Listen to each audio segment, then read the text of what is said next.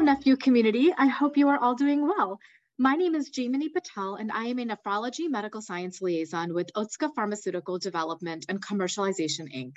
Today, I'm joined by Hannah Graves, who is the Director of Transplant Outreach at Apex Health Innovations and a transplant social worker at Piedmont Transplant Institute in Atlanta. Hannah Graves is a native of Milwaukee, Wisconsin, and graduated with a Bachelor of Arts in Psychology in 2009, followed by a master's degree in social work from the University of Wisconsin-Milwaukee at the Helen Bader School of Social Welfare. Hannah has significant experience working in hospice, short-term rehab, and in dialysis from 2016 to 2019.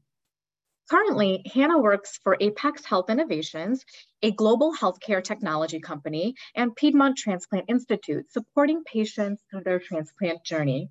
Hannah, thank you so much for joining us today. We're really excited to hear everything that you have to share with us. I'm thrilled to be here. Thank you so much for having me. Of course, anytime. And, um, you know, one thing with social workers that I've noticed as a pharmacist is we often don't really understand you know, what your role is, specifically in nephrology. Can you start by explaining kind of what you do and how that impacts our kidney patients?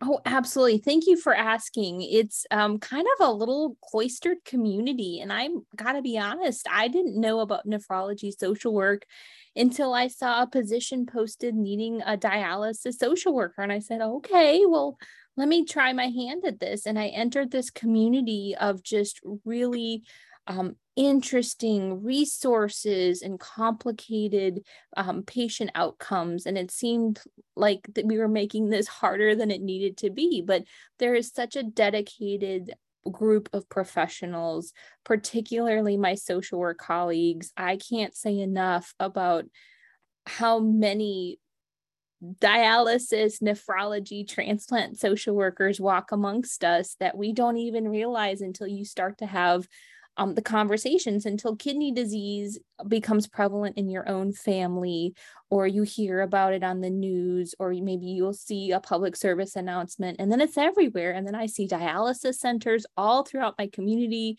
and particularly the social worker is mandated as a requirement by the Centers for Medicare and Medicaid Services to be in the dialysis center. And the reason why that is so important is speaking to not only the physical health of the patient in the clinic, which is a very rigorous treatment operation.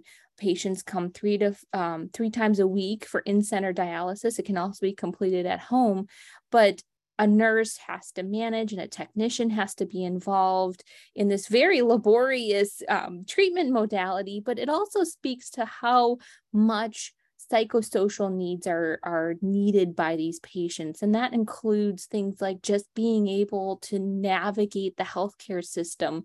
We all have our own personal stories of how challenging it is to get an appointment and make it to your appointment and navigate the hospital to find the doctor's office and so um, this particular group is working not only with a physical ailment of a chronic condition, but also trying to navigate Medicare, disability, their own treatment options. Is transplant an option? What does that look like? How do I do that?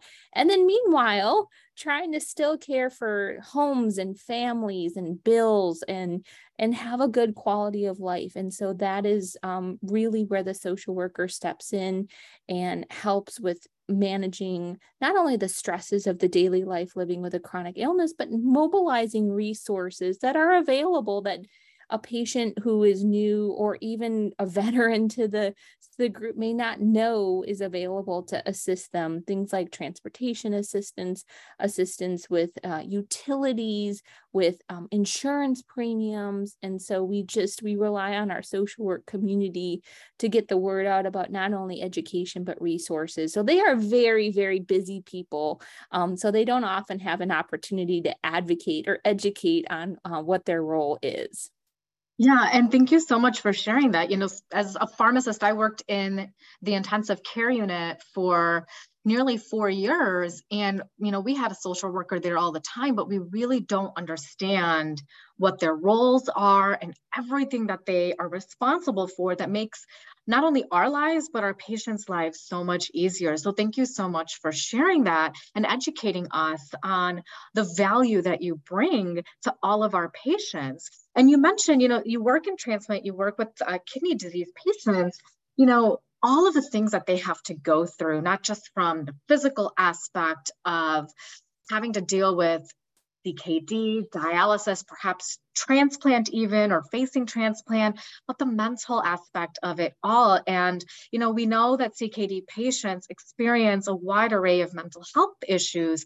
Can you speak to the impact of CKD and kidney failure on mental health that you've seen in your patients? Absolutely. It's such a um, kind of a quiet um, villain mental health for all of us living in in the world it's a challenge uh, to talk about to feel like we have a place where we're safe to be um, open and conversational about mental health but particularly in the chronically ill population in specifically chronic kidney disease or even end stage kidney disease there's such a loss felt by these patients such a um, a grief almost that when you have to perhaps start dialysis, your life changes so much.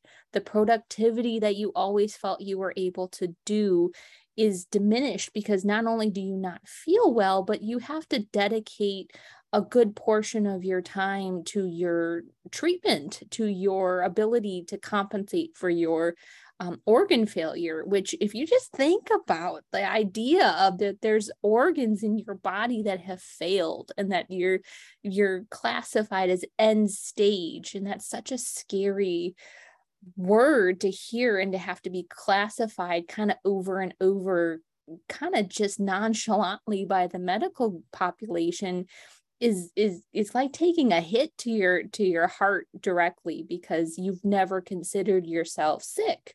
You've never you know not gone to work or taken care of your responsibilities.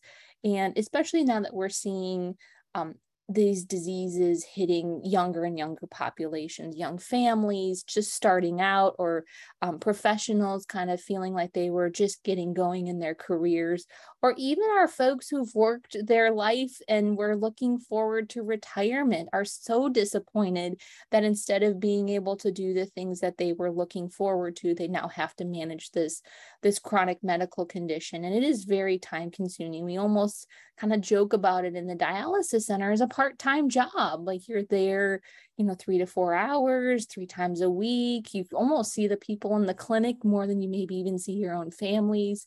And so you kind of get this weight just kind of weighing on you. And a lot of resiliency factors are seen. We have such strong folks that um, tackle this very huge challenge um, in stride, but it's it's draining um, mentally, physically, and emotionally um, to have to do this treatment modality. And so we see it in the clinic often, and we spend, we being my fellow social workers and the nurses and the technicians and our dietitians, talking with our patients, providing education, giving options because powerlessness, feeling like you have no choices, can really drain your mental health. And that is what we see so often.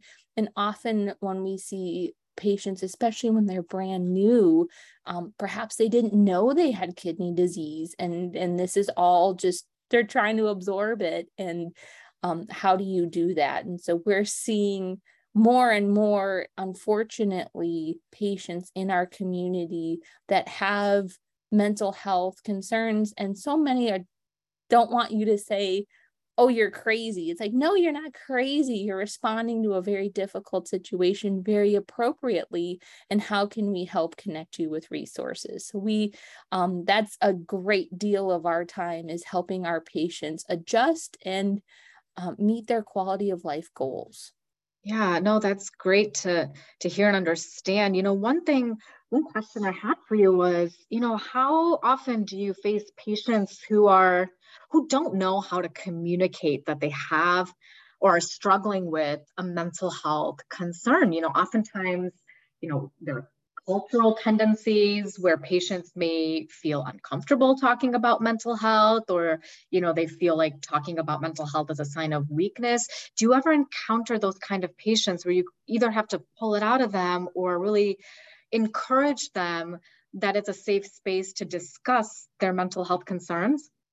Such a great point and absolutely right hit the nail on the head.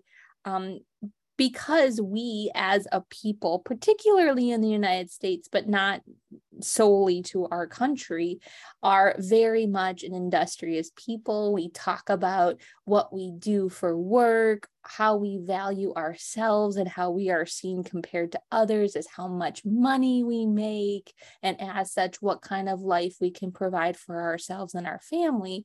And so when you are ill or unable to do what you've always classified in your space as being successful, so much of your identity falls away and you feel perhaps like you're left with nothing and and that terribly voided feeling to hold inside and not speak to is just eroding.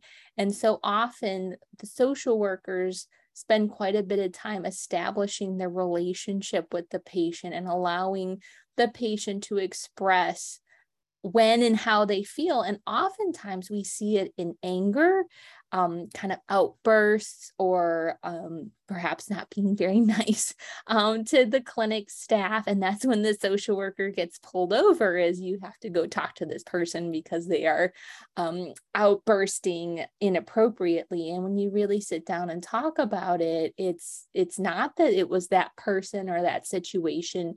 It's just this building up of emotions that just burst forth because they had no other outlet. And that is what we spend so much time in in my social worker colleagues of course but also the entire clinic interdisciplinary team is a part of helping the patient to normalize their experience so that they feel comfortable sharing when they're having a tough time because there are really great resources available that perhaps never were um, known as well in the past. And that's what your social worker is here is to connect you and not that you're crazy or that you've done something wrong or you didn't do something correct or you're being punished. That's always one that um, patients feel so, so torn about is that they've done something to earn this terrible thing that's happened to them. And, and, and it's just being present providing empathic listening, more often than not, patients know exactly what they need to do.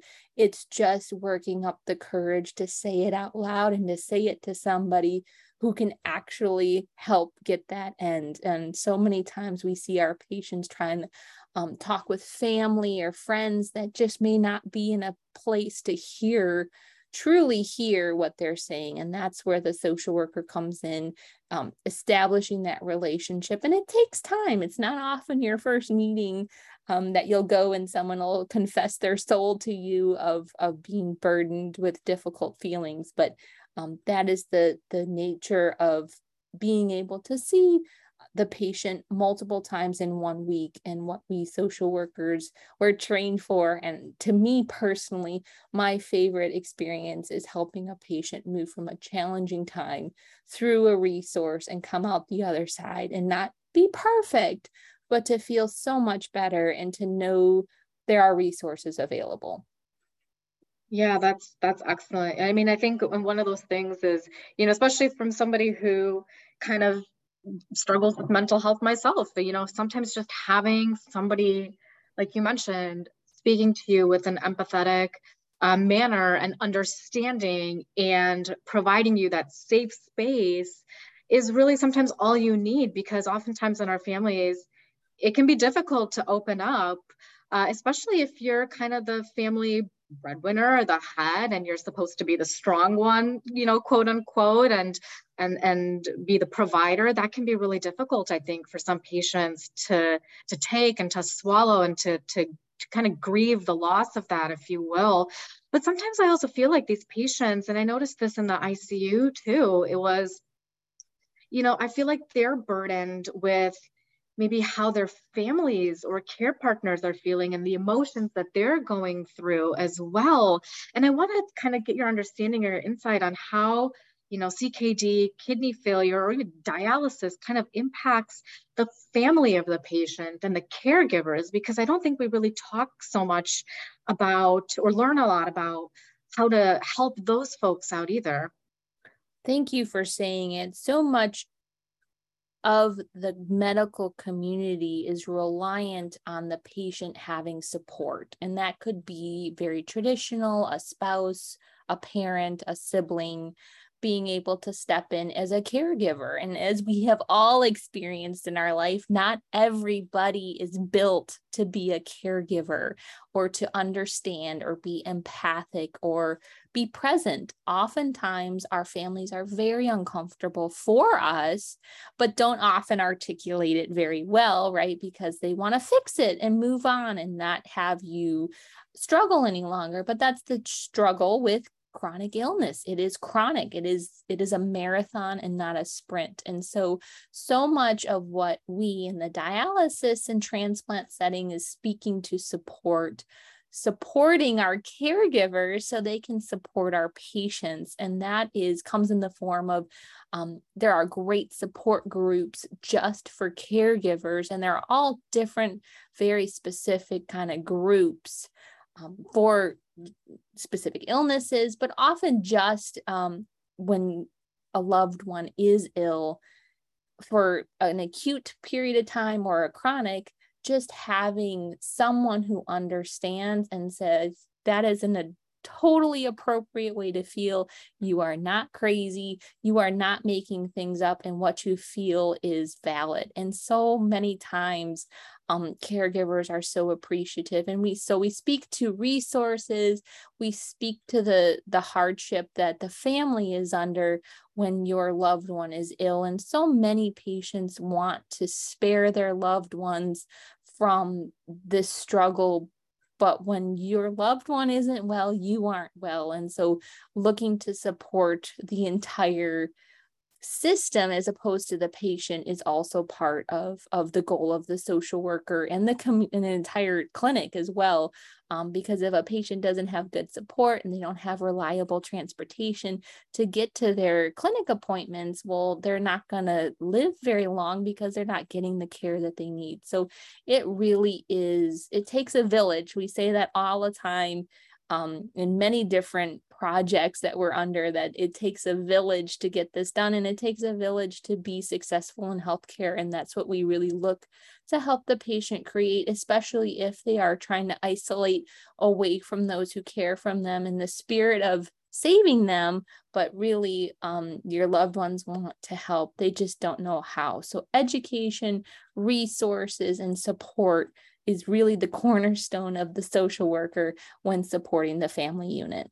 No, thank you so much, Hannah, for sharing that. Um, you know, we often don't think so much about our care partners, and we definitely need to be focused as an interdisciplinary team to care for them as well. And, you know, one of the more common mental health concerns that we see not just in CKD and kidney failure, but really across the country that's become more prevalent, uh, that has become certainly a forefront of focus during the pandemic, post pandemic, is depression. And it's much higher and associated with worse quality of life, increased death amongst adults with chronic kidney disease, certainly compared to those without. Um, and in some kidney failure studies um, suggest that the incidence of depression is as high as 49%, which is incredibly high.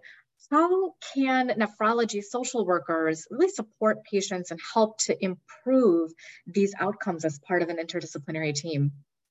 absolutely right on time with the conversation about depression and in so many people hear the word depression and become immediately defensive that I'm not depressed. And, you know, we have our Hollywood images of depression ranging from someone who's so bitterly depressed that they can't get out of bed.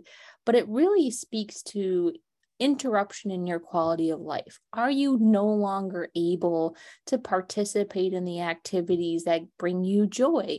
And if you can't participate because of an illness, well, that just compounds the ability to be able to enjoy yourself. And so, um, so many of these things are not a equals B, B equals C. It's very convoluted. And so it takes a little time to pull these things apart and really identify cause and consequence. And oftentimes in the journey, you really never know why this happened. And, and you have to be at peace moving forward so that you can find a new joy that maybe looks similar but not exactly the same and then coming to terms with that acceptance. And some people you see boy it looks like they don't even skip a beat. And some people get hung up for years on one thing that to an outsider looks like a very trivial matter but to them is the whole world. So so much of what the nephrology social worker population does is we have measurement tools that kind of help us gauge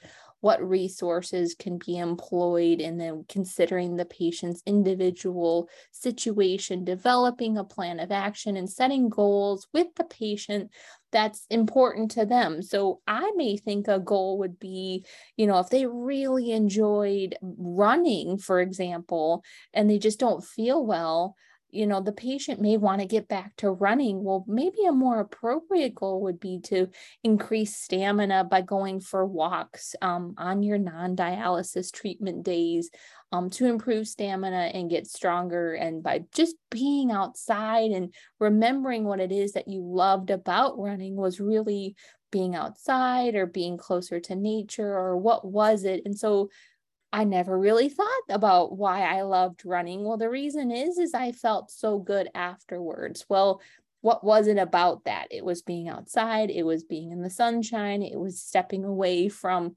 whatever the challenges were in life. So if you really have someone to help you break down the pieces of things that you never really stopped to think about because you were busy being alive um, you, we really spend a lot of time and that's what we're trained to do and especially my fellow clinical social workers spend a great deal of time learning the different strategies techniques that can be used for counseling to help someone best reach their goals. So, depression can look like many different things in many different people.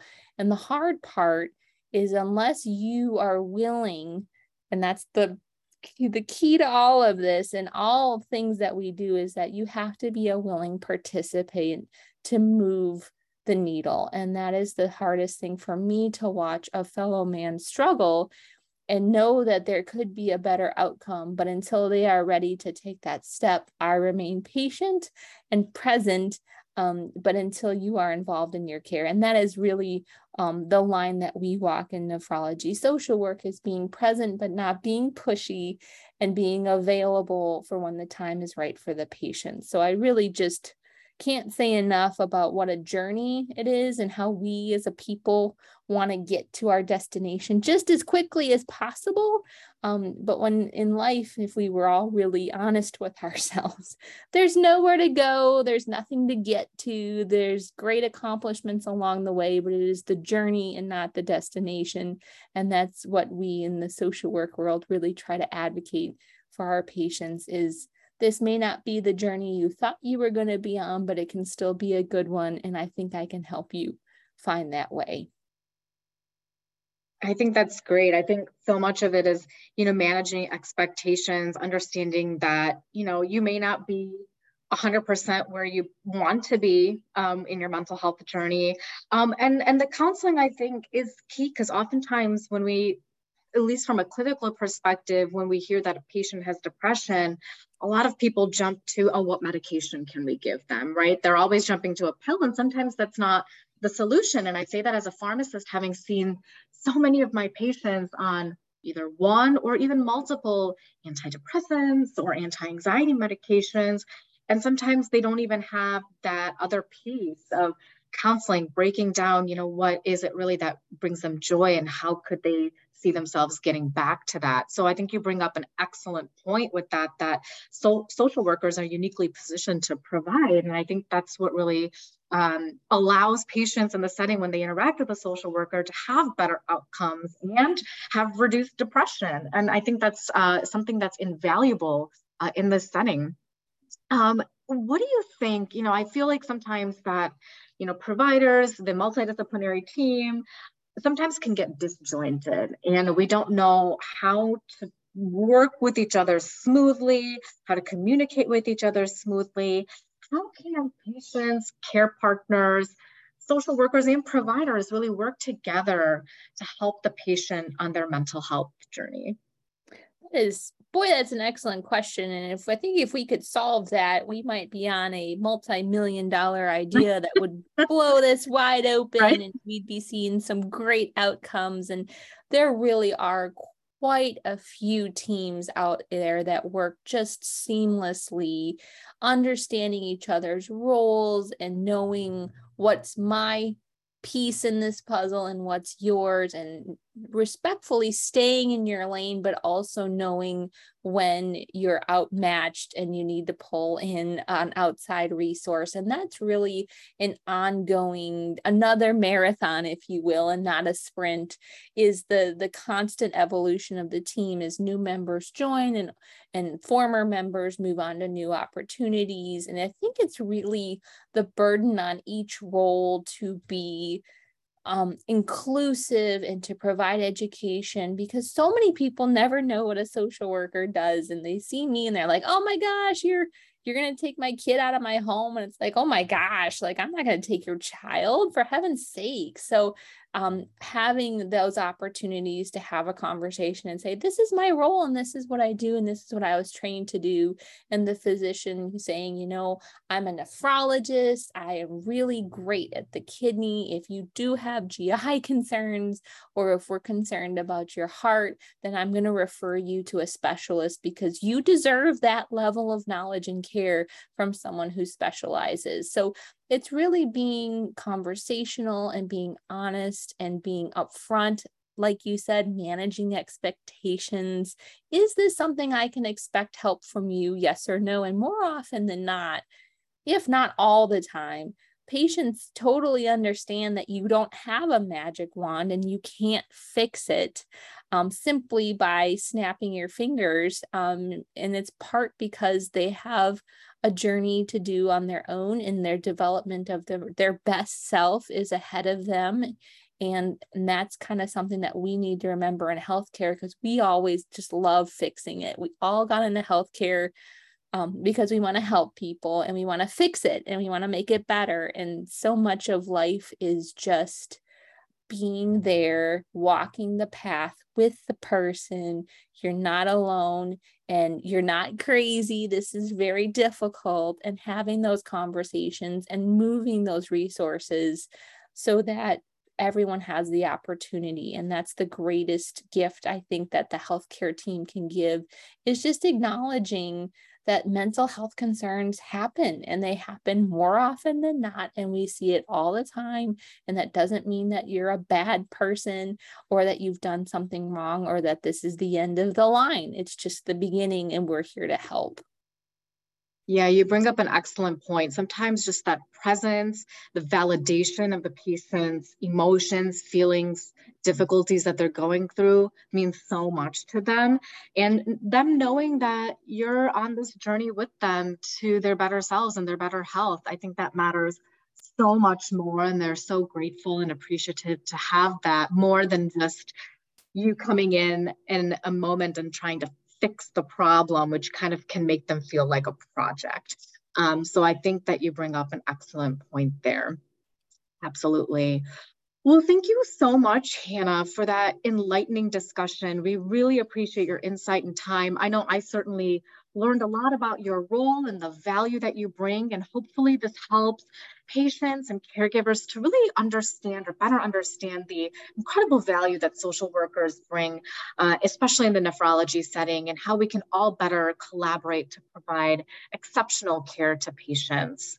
Thank you to our NephU community for listening in. We really hope you enjoyed this discussion. Thank you.